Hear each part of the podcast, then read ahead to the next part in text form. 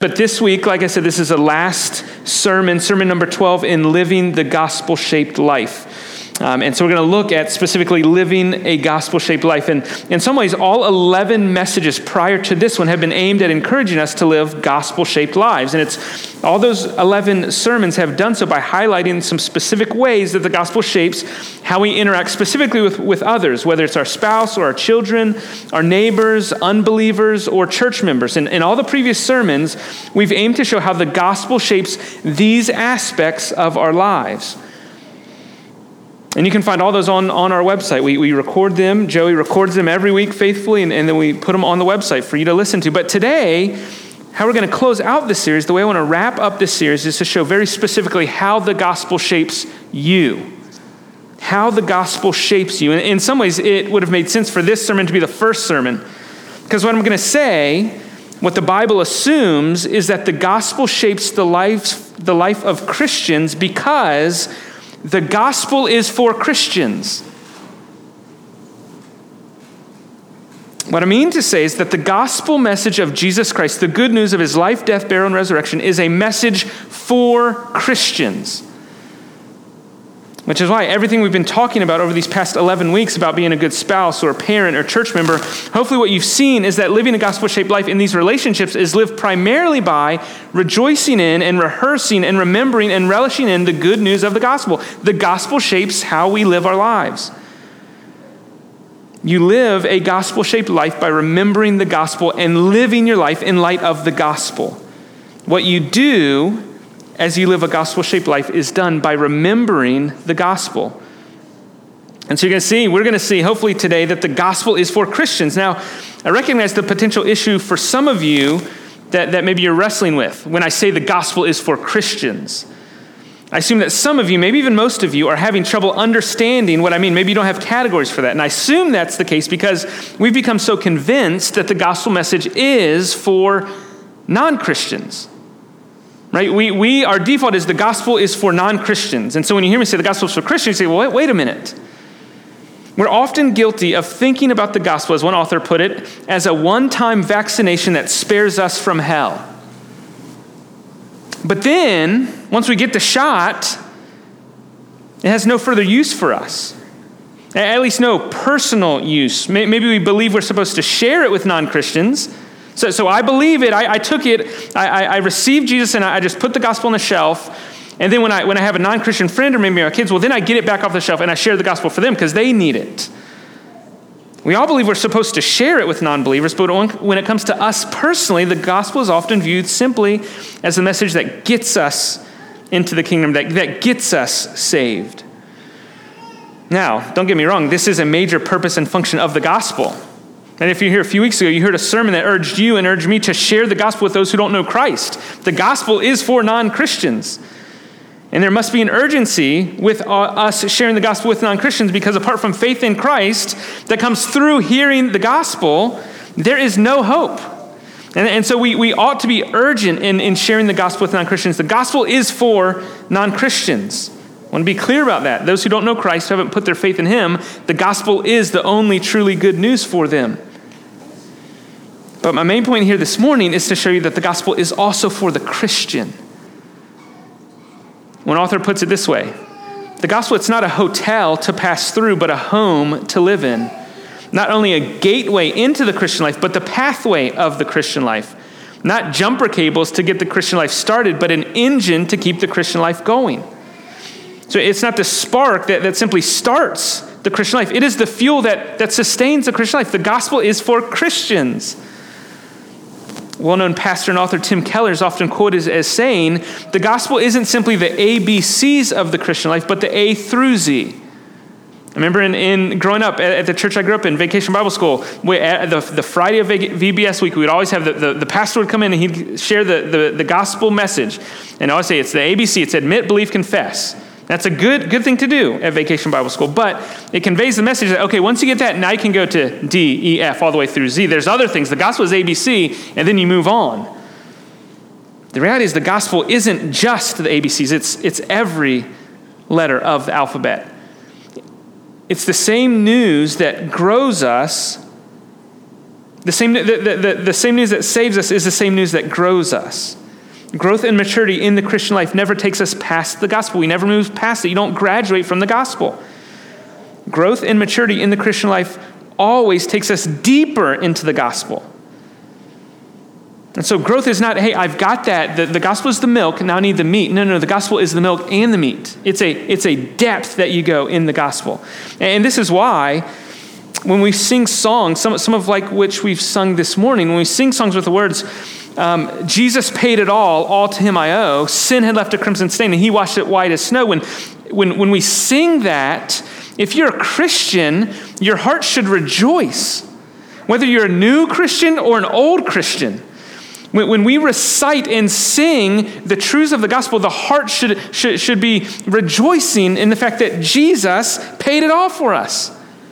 That, that's, not a, that's not good news just when you come to faith in Christ. That's good news today and when you lay on your deathbed going to meet Christ. It's good news that Jesus paid it all. As Christians, our songs may change, but our theme will never change. Redeeming love has been my theme and shall be till I die. In fact, after we die, when we're with Him, redeeming love will still be our theme. We'll say more about that in a little bit. But the gospel is for Christians. But, but I don't want you to take my word for it. We're going to see how the New Testament teaches this over and over and over. So, so we're going to work through um, some, some New Testament passages, and then we're going to, we're going to try and apply um, this, this gospel shaped living to us. Um, so, so I'm going to pray for us, and then we'll, we'll work through our, our outline. So let's, let's pray. Father, I, I ask that every single person that is gathered in this place this morning, whether, whether the, the person has been trusting you for decades, whether the person has, has not yet trusted you, those two and everyone in between, I pray that as we, as we look at your word and we look at the good news of the gospel, I pray that hearts would rejoice at what you've done for us. Lord, the gospel is our hope. Whether we don't know you or whether we've known you for, for years, the gospel is our hope. And so I pray that as we, as we talk about this, would, would you renew our love and affections for Jesus? Would you, would you give us fuel to, to live out the rest of our days loving Jesus? Would you give us hearts that rejoice in the gospel and overflow into every aspect of our lives because what Christ has done for us? And so, would, would Jesus be lifted up and be glorified by, by this time? And it's in His name we pray. Amen. Well, if you're taking notes, there's only two points. In fact, there's really only one point because the second point is all going to be application. Okay, so, so the point is number one, the New Testament pattern. And then point two is a gospel shaped life, which I said that's all application. So we're just going to see the New Testament pattern. And so, so grab your Bible or, or turn it on. If you turn it on, put it on do not disturb, right? We want you in the Bible, not, not anywhere else. Uh, but, but so we're just going to look through and we're going to go all over the New Testament today. It's not normal here. Next week we're going to be in Matthew. We're going to stay there. But here we're going to be flipping. Okay? And so we're going to be looking at the New Testament evidence. So there's five New Testament passages that we're going to look at in order to see how the New Testament authors, specifically Paul, but, but John's going to be in there some too, but how the New Testament authors understood the gospel to function in the lives of the Christian. Remember, I'm saying the gospel is for Christians, and we're going to see it very clearly in these five passages. I'm going to work through them in the order that they're found in the New Testament. And so there's the five of them. They're right there. Romans 1 15, 1 Corinthians 15 1 and 2, 1 Timothy 1 15, 1 John 1 9, and then Revelation 5 11 through 14. So we're just going to work through those and see how the gospel functions in the life of the Christian. So, first, Romans chapter 1. So turn to Romans chapter 1. We're looking at verse 15. So we're going to be looking at verse 15. So the book of Romans, so if you open the New Testament, it starts with the Gospels Matthew, Mark, Luke, and John. Then you have the, the, the book of history, the book of Acts. And then after Acts, you have Romans. So Romans chapter 1. And so here in chapter 1, we're going to see Paul's introduction. And in this one verse, in Romans chapter 1, I think we find the most compelling evidence of the fact that the gospel is for Christians. Because in this letter, so, so Paul is writing to the church at Rome. And we found out early on that Paul is writing to a church he, he, he'd not yet been to. He hadn't been to Rome, but, but he knew of the church. He, he hadn't planted the church, he hadn't been to Rome preaching the gospel and seen the church grow there. He'd only heard about it. And we learn right at the outset of this letter, as Paul's writing, that, that he wants to come to them. He, he wants to go to Rome. He hadn't been there, but he wants to go. And, and his plan is to go back to Jerusalem. He's got some, some financial aid for the church in Jerusalem, and then he's going to head to, to Spain. He wants to go all the way to the west. He wants to go to the edges of the kingdom, of the empire, to take the gospel to Spain. And his plan is to stop in Rome on the way to Spain. And so before he comes, he, he's writing a letter. His, his friend Phoebe is going to Rome, so he, he sends this letter with her. We find out later in chapter 16.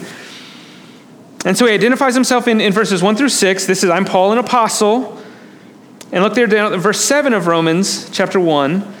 The, the, who is the letter addressed to? To all those in Rome. Then there's these qualifiers who are loved by God and called to be saints. Okay, so there's a very specific audience that he's writing to those in Rome who are loved by God and called to be saints. Okay, so Paul is writing to Christians. Can we all agree that, that these are Christians, those who are loved by God and called to be saints? They're, they're the Christians. In fact, later in verse 8, Paul mentions their faith, which is known all over the world. In other words, he says, I've, I've heard about your faith in Christ, the, the way that the gospel is, is moving among you. I've heard about it. And the whole world knows about it. And so Paul wants to go visit them so that he can encourage them and so that they can encourage him. So the apostle knows here's believers there, and, and I want to be encouraged by my time with them. And so then in verse 15, that's our verse. Look there at verse 15. He writes, So I am eager to preach the gospel to you also who are in Rome. Now, do you see that? Do you see what Paul says? I am eager to preach the gospel to the lost among you at Rome. He would be eager to do that. But that's not what he says. I'm eager to preach the gospel to you, who he's writing to, the Christians in Rome. He's eager to preach the gospel to them. Now, if that verse doesn't convince you that the gospel is for Christians, nothing will. Because in Romans 1:15 we have the apostle Paul longing to preach the gospel to those people in Rome who are already Christians. Which tells us right at the outset that for Paul, preaching the gospel involves much more than initial conversion. And he wants to preach the gospel to those who are already converted. Paul's determined to preach the gospel even to Christians because in Paul's mind, Christians need the gospel as much as non-Christians. I mean, it's an incredible thing to notice in Paul, specifically in Romans. His desire is to strengthen the churches. He doesn't do that by, by some great new plan, some church growth movement. He strengthens the church by preaching the gospel to them. That's how churches are strengthened by, by remembering the gospel, by, by growing strong in the gospel. And so, Paul, he wants to go to Rome to preach the gospel to them, but then later in chapter 15 in the book of Romans, Paul says, My ambition is to preach Christ, not where he's already been named, but where he's never been named. And so his ambition is also to take the name of Christ, the gospel, to Spain, where, where no one's gone yet. There's an unreached people group in Spain, and Paul's like, I got to go there. And so in Paul's life and ministry, we see both of these. The gospel is for Christians and for non Christians. I mean, his missionary journeys is, is going back around and visiting the churches that have already been planted and strengthening them. One of the primary ways he does so is by preaching the gospel to them. So that's Romans 1. Next passage, 1 Corinthians chapter 15. So, so go to the next book, next letter in the New Testament. We have Romans and we have 1 Corinthians. And so here, 1 Corinthians, so again, this is Apostle Paul, it's to a different group, but again, it's to a group of Christians. He's writing to a, a church, to the church at Corinth. And again, so, so if you, you don't have to go to chapter 1 of 1 Corinthians, but, but Paul writes to the church of God that is in Corinth, to those sanctified in Christ Jesus, called to be saints, together with all those who in every place call upon the name of the Lord. Right? So, so he's writing to Christians, and all the way at the end of his letter, so chapter 15, that's where our verses are, all the way at the end of the letter, Paul writing to Christians, notice what he says in chapter 15, verses 1 and 2. Now, I would remind you, brothers, of the gospel I preached to you, which you received, in which you stand, and by which you are being saved. If, that is, you hold fast to the word that I preached to you, unless, meaning if you don't hold fast to it to the end, you believed in vain. So here, 1 Corinthians 15, 1 and 2, we see for Paul, the Christians at Corinth were not beyond the gospel. They too, even though Christians, needed to be reminded of the gospel. And so he says, verse 1, I would remind you. I would remind you of the gospel I preached to you. Now, his main point, in, eh, as you read further on in chapter 15, has to do with the reality and the centrality of the resurrection, specifically to the Christian faith. But here in verse 1, notice what he's doing. They'd heard about the resurrection, they'd heard the gospel from the Apostle Paul himself. They were already Christians, and yet he still writes to remind them of the gospel. And he does so because the gospel is for Christians too. If the gospel isn't for Christians, then Paul's words don't make sense. But there's more. Notice what Paul says next. Not only is he right to remind them, now I would remind you, brothers, of the gospel I preached to you, which you received, in which you stand, and by which you are being saved. Notice the function of the gospel among the Christians there. So Paul goes to Corinth and he preaches the gospel. He, he starts in synagogues, then he goes outside. And he preaches the gospel of Christ, Christ crucified. They were non Christians then, so he goes to Corinth. And he comes into their city and preaches this, this foolish message a message of the Son of God coming and being crucified, buried, and raised from the dead, and Lord over all. This, this foolish message. And people in Corinth hear it and they say, Yes, give us Jesus. We want to follow him. And so they receive the gospel. So he preaches the gospel and they receive it. Now that's past tense. He preached it and they received it. They accepted it. They believed it. They heard the gospel and they obeyed the gospel. They repented of their sins and put their faith in Christ. Now, so far, so good, but that's not the end of their interactions with the gospel. That isn't all that Paul is concerned about. Now, if the sole function of the gospel is to make non Christians Christians, then the process is over. I want to remind you of the gospel that I preached you that you received. Remember it. But that's not the end of their interactions with the gospel. Paul keeps going. Yes, they received it, step one, but notice also that you received in which you stand. That's step two. You receive it, past tense, but then you stand in it, present tense. When the gospel is received, Paul has no category of thinking you receive it and you just set it aside, never to be considered again. That is not the function of the gospel in the life of the Christian. When the gospel is received, it is a message that Christians receive and then stand in.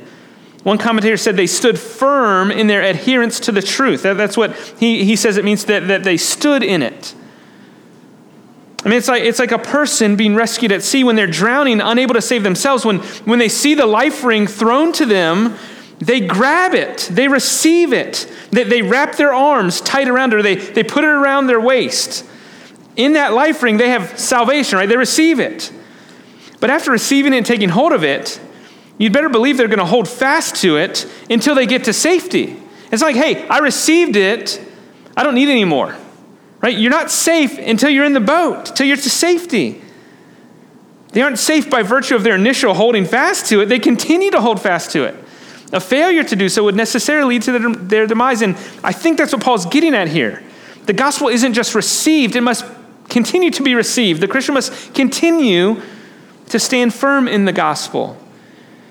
And I just want to just make an aside, and I want to be careful here, but I'm afraid that we've done many would be Christians great harm by convincing them and assuring them that if they simply walked an aisle or prayed a prayer, that they're saved. Yes, receiving the gospel is the necessary first step, which can come by way of praying a prayer, walking an aisle.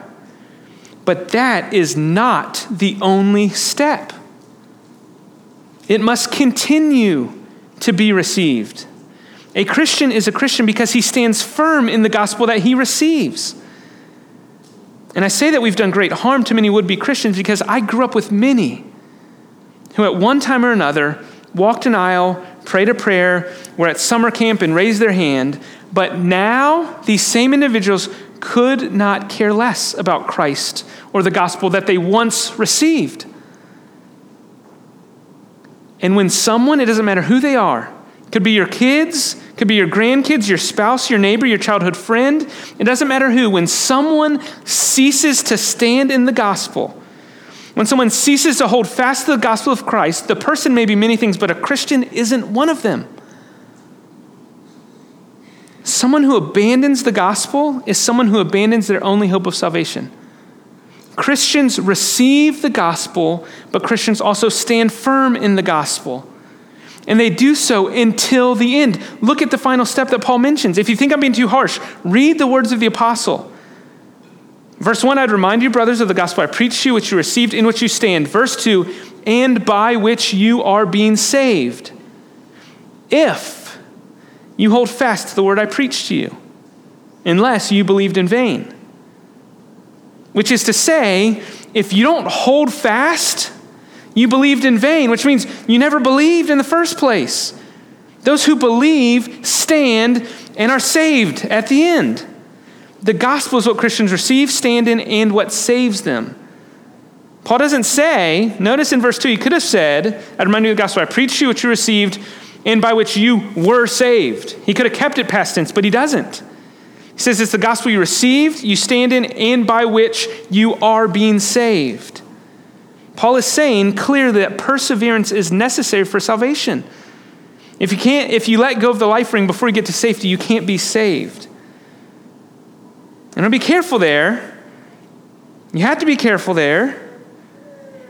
But I cannot say it any more clearly than to say that if you if you let go of Christ, who is clearly portrayed in the gospel, if you let go of him, you have no hope of salvation. Now, you can always turn back to Christ. There's always hope in Christ, so, so you're never out without hope. But, but if you're not holding fast to Christ, you have no hope. The gospel is what we hold to, we, we hold fast to until the end. Paul was eager to preach the gospel to the Christians at Rome, and Paul wanted to remind the Christians at Corinth of the gospel because holding fast to the gospel is what saves, because in the gospel is where we have Christ. In Paul's understanding, someone who doesn't hold fast to the gospel until the end isn't saved. They went out from us because they were never of us, John would write in his first letter. And Paul had seen this.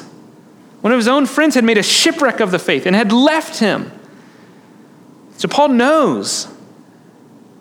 And Jesus told, hey, there's, there's some, some seed's going to fall in soil and it's going to jump up. They're going to receive it. But after time, there's, there's caries, there's, there's worries, and the seed's going to be choked out and it's going to wither away and die. So, so, so this is the understanding of Paul, especially as he's writing to the church at Corinth. A person who believes the gospel and puts it on the shelf and doesn't give it another thought for the rest of their lives isn't a Christian. A person who believes the gospel and preaches the gospel to other people for decades and then forsakes the gospel and doesn't give it another thought the rest of their life isn't a Christian. This isn't complicated and it shouldn't be controversial. Believing the gospel is how we're saved, and believing the gospel is how we persevere. And both, get this, both are products of the grace of God. God's grace is what saves, and God's grace is what brings about perseverance. We work with all our might, knowing that it's Him who's at work in us. If you feel like I'm out of balance, I'd love to talk with you, but, but I'm just holding up the tension. There's no hope apart from Christ. And so you have a, a, child, a grandchild who, who, who made a decision, but who hasn't thought about Christ. You don't, you don't say, Well, I don't think you're a Christian anymore. You say, Well, what about Jesus? What do you think about him? What would you do with him? Oh, does, does, do you, do you, are you concerned with him? Christians need the gospel as much on the first day of their Christian life as they do on the last day of their Christian life. And what a joy. I'll just tell you as a pastor, what a joy it is to, to stand beside saints in their eighth decade who are holding fast to Christ. Who are saying, I love Jesus today and I know I'm ready to meet him because, because I know he loves me. I mean, I look out and I see, I see some of their spouses. I know you're, you're widowed, but your spouses who are with the Lord now, what great joy they've given me and you because of their testimony. Until the end, they held fast. The gospel is what sustains us from first to last. Next passage, 1 Timothy 1.15. I talk about this verse a lot. In fact, for me, it was a life-changing realization when, when I understood this verse. It's not like understood in that there's like this special meaning. No, it's just a plain meaning. I came to terms with what Paul says in 1 Timothy 1.15. In fact, it was so significant, the 21-year-old Nathan decided to, to get this permanently put on his body. And that, that's how influential it was on me. So I got a tattoo. If you don't know, there you go. But it's this verse.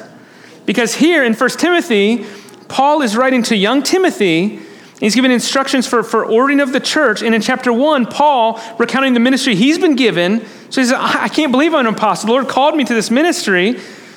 And he reflects on, on what he was before Christ, and he can't believe it. I can't believe that the Lord has given me this ministry. And he writes in verse 15 to Timothy, This saying is trustworthy and deserving of full acceptance that Christ Jesus came into the world to save sinners, of whom I am the foremost. Of whom I am the foremost. Now, I could preach a whole sermon on that verse, but for our purposes today, just look at how Paul refers to himself.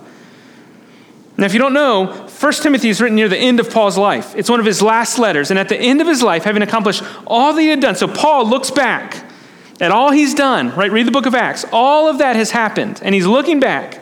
All his missionary journeys, all the miracles, all, all of, all of the, the miraculous things and ways that God had used him.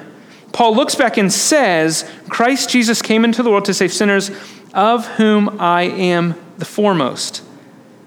The NIV says, of whom I am the worst. The King James says, of whom I am the chief. They're all good, they're all right. His point is, I'm the worst of sinners.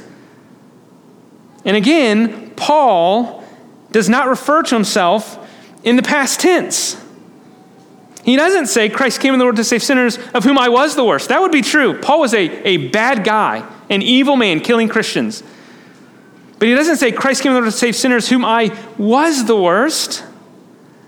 You don't need to know Greek to know that. You just need to know basic English. And I'm, I'm certain all of you know that. He refers to himself in the present.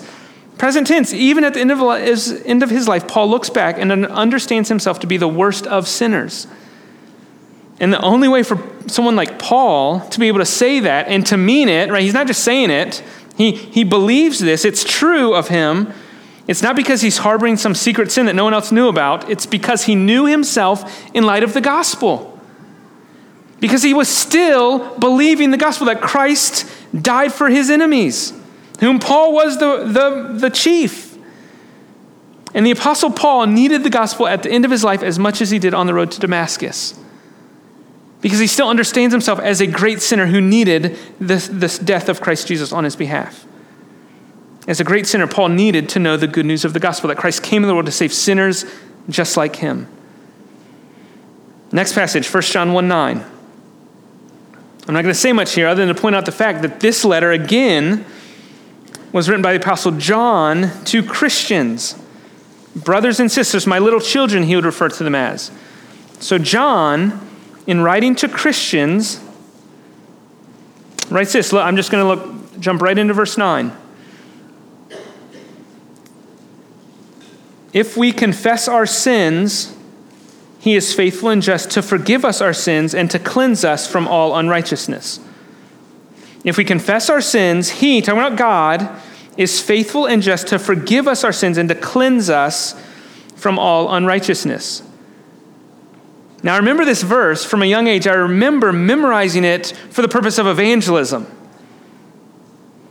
We memorized this so, so, that we could assure people who wanted to repent and trust in Christ that God would, in fact, do what we asked which is not untrue. You can tell a non Christian, hey, if you confess your sins, God is faithful and just and will forgive you of your sins and cleanse you of all unrighteousness. That's true. And that's a good verse to use in evangelism. It's just this letter wasn't written to non Christians. It was written to Christians, and John is telling Christians that they ought to confess their sins and receive the forgiveness and cleansing that comes from a faithful and just God. John's understanding seems to be that the Christian life doesn't just begin with faith and repentance, but it moves forward by faith and repentance. I mean, one author says, and I love this phrase, he says, the Christian life is one of repenting our way forward. Repentance is for the Christian, day one to day last. The, the great Protestant reformer, Martin Luther, if, if you've never read his 95 Theses, you can just read the one, and it's worth whatever you paid for it because the very first of his 95 Theses, so he's writing against the Roman Catholic Church, and these are his issues with the church. But the very first one, he says, when our Lord and Master Jesus Christ said, repent, he willed the entire life of believers to be one of repentance. So when Jesus says repent, Luther says his, his, his intention was that your entire life be that of repentance. It's not a one time and done thing. And we see the same in 1 John chapter 1 that Christians live lives of repentance. And, and even that, that verb there, and cleanse us from all, righteous, all unrighteousness, that's, that's a process. So the Christian life is of repentance and cleansing, repentance and cleansing. And it, and it continues. as long as we're here. And so the only way we can find ourselves as Christians able and willing to repent and believe is by continually remembering the gospel. And so we repent of sins because we know that our sin has been paid for. That's what the gospel tells us. Last passage we'll look at Revelation chapter 5. It's a bit different, but I think, I think it still supports the case here. I'm going to read it. So, so Revelation chapter 5, verses 11 through 14. So it's Revelation. It's one revelation. It's not revelations. It's singular. There's the book of Revelation. It's one revelation. Lots of visions, but one revelation. But in Revelation chapter 5, I'm going to read verses 11 through 14, but we see this. John has this vision, this heavenly vision. I'm going to just read it. You can follow along, but I want you, as I'm reading, to think, well, what does this have to do with what we've been talking about? Verse 11, Revelation chapter 5. Then I looked, here's the Apostle John in his heavenly vision, and I heard around the throne and the living creatures and the elders the voice of many angels, numbering myriads of myriads and thousands of thousands, all saying with a loud voice, Worthy is the Lamb who was slain to receive power and wealth and wisdom and might and honor and glory and blessing. And I heard every creature in heaven and on earth and under the earth and in the sea and all that is in them saying, To him who sits on the throne and to the Lamb be blessing and honor and glory and might forever and ever. And the four living creatures said, Amen. And the elders fell down and worshiped. Now, why in the world would I put that passage here in this outline? I mean, think about it this heavenly vision, the scene that John is describing here is a scene of this majestic worship service. There are thousands of thousands of people, creatures, angels, and all in one accord are worshiping the Lamb who was slain. They're worshiping Jesus. They're worshiping Him who sits on the throne and the Lamb. But what I want you to notice is what is said about the Lamb in verse 12. Worthy is the Lamb who was slain. The object of the worship of those gathered around the throne in heaven is a lamb who was slain. My point is this the identity of Christ, whom we will be worshiping for all of eternity, is inseparable from his death on the cross. They worship the lamb who was slain. Not only are we saved by believing in the one who died in our place, but we will forever worship the one who was slain and died in our place. The resurrected, ruling, reigning, and one day returning Christ still has nail pierced hands and feet. Did you, did you know that? The glorified Christ still has marks of the crucifixion. Look at Thomas's experience after the resurrection. That's a great hymn. Rich wounds, yet visible above, in beauty glorified.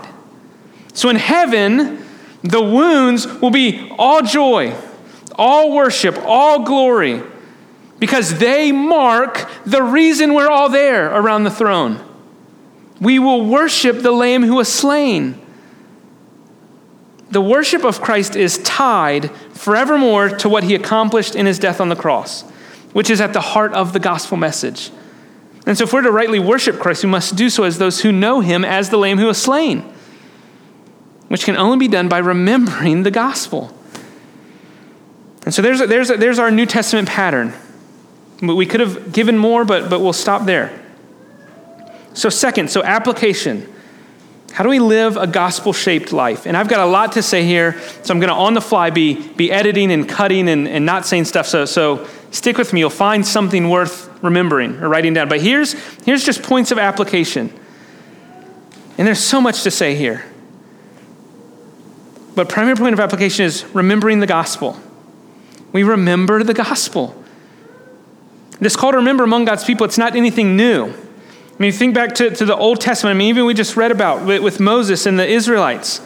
Once out of Egypt, the Exodus became this, this pillar in the life of God's people. They were to remember God's act of deliverance. Remember what he did. Remember how he saved us, right? They, they were called to remember. And as they, they trek through the wilderness, they're to remember the way that the Lord had led them for 40 years. Remember the commands that the Lord commanded us. Remember your God. And they remember so that they don't forget. It was remembering, it's by calling to mind for the Israelites God's faithfulness, His mercy, His patience. By remembering these things, they remembered who they were. Because they're surrounded by, by, the, by the pagans by the Hittites or the Amorites, they're surrounded and thinking, well, who are we? We want to be like them. They're powerful. They've got a lot of people. They've got a lot of pretty women. We want to be like them. He says, no, no, remember who you are. You're my people called by my name, set apart for my purposes. And so if they didn't remember what God had done for them and who they were, their true identity would be lost. They were called and commanded to remember because they were prone to forget. And the same is true for Christians how prone we are to forget. We forget who we are. We forget what's true of us. We forget what God's doing, what God's promised us. Thus, we look, we don't look to Exodus or Sinai or any other mighty act that God has performed to see his attributes and who he is and who we are. We look to the gospel. Look to what he's done for us in Christ, where, where we see Christ crucified for us, once enemies, now friends, once orphans, now children once lost, now found. And so we remember the gospel. And here's just a few practical ways to remember the gospel. First is preach the gospel, but preach it to yourself. Preach the gospel to yourself. Every day, the Christian is faced with significant questions that can be answered according either A, to what is true in the gospel, or what is not true according to yourself, or, or the world, or others, or your friend, or someone else. Right? So, so every day the Christian is faced with significant questions. What's true of me today? If we're not daily reminding ourselves what is true of us in the gospel, about us, who we are, what's the purpose for our lives, what's true of this, this, this coworker, this church member, or the sibling, the spouse. What, what's true about my sin? What's true about my future? What, what's true about my standing before God? If we're not reminding ourselves daily of what is true of us and what God has done for us, because of what God's done for us in the gospel, we will slowly and gradually begin to forget. We must hold fast to the gospel, and we do so by reminding ourselves of it daily. I mean, I think, I don't think it's a stretch. I think we see this very practice illustrated in Psalm 43. Do you remember the self talk of the psalmist? Why are you cast down, O my soul? Who's he talking to? Oh, my soul. What? He's talking to himself. Why are you at turmoil within me? Then what does he say? What does he say to his soul? Hope in God, for I shall again praise him, my salvation and my God. That's preaching to himself. He's talking, I, am really discouraged today. Okay, so what, what's true of you today? What do you need to remember today? That's preaching to yourself. We have great truths and realities that, that have been changed because of what God has done for us in the gospel. Our souls need to feast on the food of the good news daily. We preach the gospel to ourselves, and it applies to every area of your life. What is, what is God doing in your life? Why is this or that happening? What is going on? Why is it so hard? The gospel says that God has freely given you his son, and with him will will freely give you all things. The gospel says he's working all things for your good according to his purposes. You may not understand why, but, but God has a purpose because he loves you and is for you in the gospel. What, what's my purpose in life? I feel like I'm just meandering through. I'm retired. I don't have any purpose. The gospel says you have, you have great purpose, you have much purpose. How, how should I encourage my friend who's really discouraged? The gospel. Remind them of what's true. Remind them of what God's doing in their lives. Remind them of what Christ has done for them. The gospel shapes every aspect of our lives. And the more that we are personally steeped in the gospel, the more natural it's us for us to, to have the gospel spill over into every aspect of our lives. And so we preach the gospel to ourselves. We, we read the gospel in Scripture. Yes, we do it in the four Gospels, but, but we read the Gospel. We read all of Scripture in light of the Gospel. And so as we're reading, spending time in God's Word, we see Jesus. We see him in patterns and types and shadows. We, we, we see Jesus in displays of mercy and deliverance. We say, wow, God is slow to anger, abounding in steadfast love. We say, wait, I know that too. But I don't know that because he delivered the Israelites from Egypt. I know that because he sent his son to die for me. And so we, we read the gospel in the pages of Scripture. And we do that because the gospel, the redeeming work of Christ, is the climax and high point of, of all of history. And it's the climax of the story of the Bible. It's why, it's where the Bible climaxes. It's what the Bible's about. All roads lead to Christ. And so as we read the scriptures, we, we see Jesus there.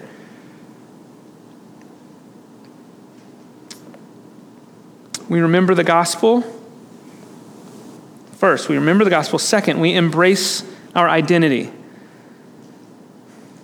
We do this as both sinners and saints. Right? So, so part of how, how, we, how we live a gospel centered life is we remember that we are justified yet sinners at the same time. We're justified saints, or we're justified sinners.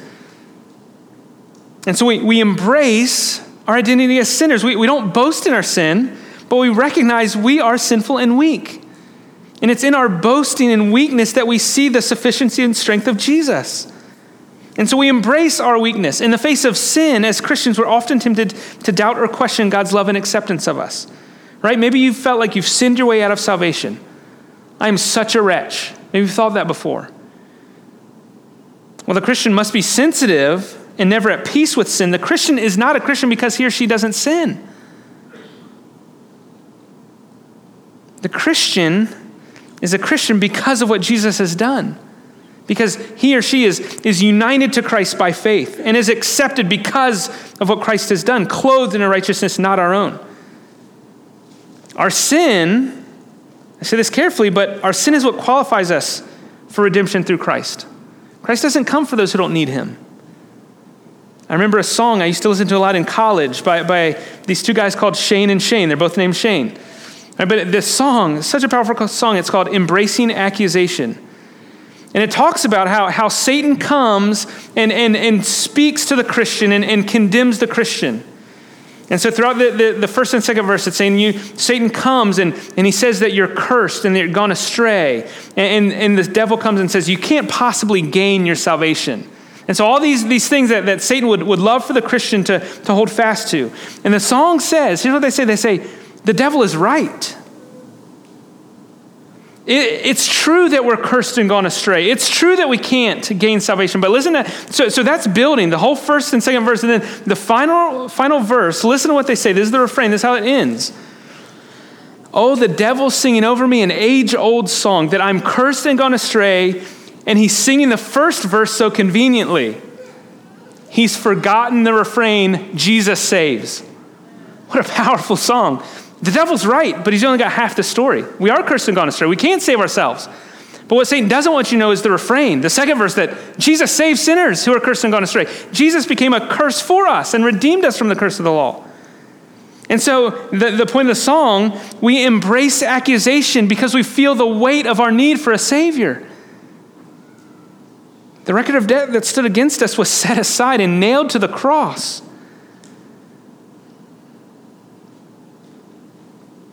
The conscience, spurred by the devil, the flesh, and the fallen world, says, God's your enemy. Give up in despair. That's what the conscience says.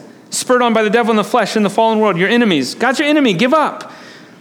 Notice what Luther, this is a Luther quote. He continues God, in his own fatherly love, through his son's grace, through his word, through the witness of his people, says, I have no wrath. You're accepted in the beloved. I'm not angry with you. We are reconciled. Do you see those two? Two verdicts declared over you. One is a gospel shaped verdict, and one is lacking gospel. We embrace our identity as sinners who have been redeemed. The gospel confirms our identity as redeemed sinners, free from sin and death, given life and hope. last thing, I think there's two more points last thing I'll say the, the final, final point of application is, is we long for home, um, which we hold fast to the end. That, that's what we do. And we're going to sing a song about, about longing and, and pressing on. And so we do that holding fast to Christ. But the last, last one I'll end with is just we, we look to Christ. We look to Christ. And so we live gospel shaped lives by looking to Jesus a, a, a, Scottish pastor named Robert Murray M'Cheyne. He's probably most well known for his Bible reading plan. So, so we've used it here at the church. You've probably, you're probably familiar with it. He's a Scottish pastor in, in the, the early to mid 1800s. He actually died at the age of 30. He died really young. But in a letter to his friend, I just want to read this quote. This is, this is how I want us to close. This is what I want to, to, to do. There's a, a pastor who's under 30 saying this. So you think I'm young. This guy's even younger, but listen to how the Lord spoke through him. Learn much of the Lord Jesus. For every look at yourself, take 10 looks at Christ. He is altogether lovely, such infinite majesty, and yet such meekness and grace, and all for sinners, even the chief. Live much in the smiles of God, bask in his gleams, feel his all seen eye settled on you in love, and repose in his almighty arms. That's our hope. Let, let's pray.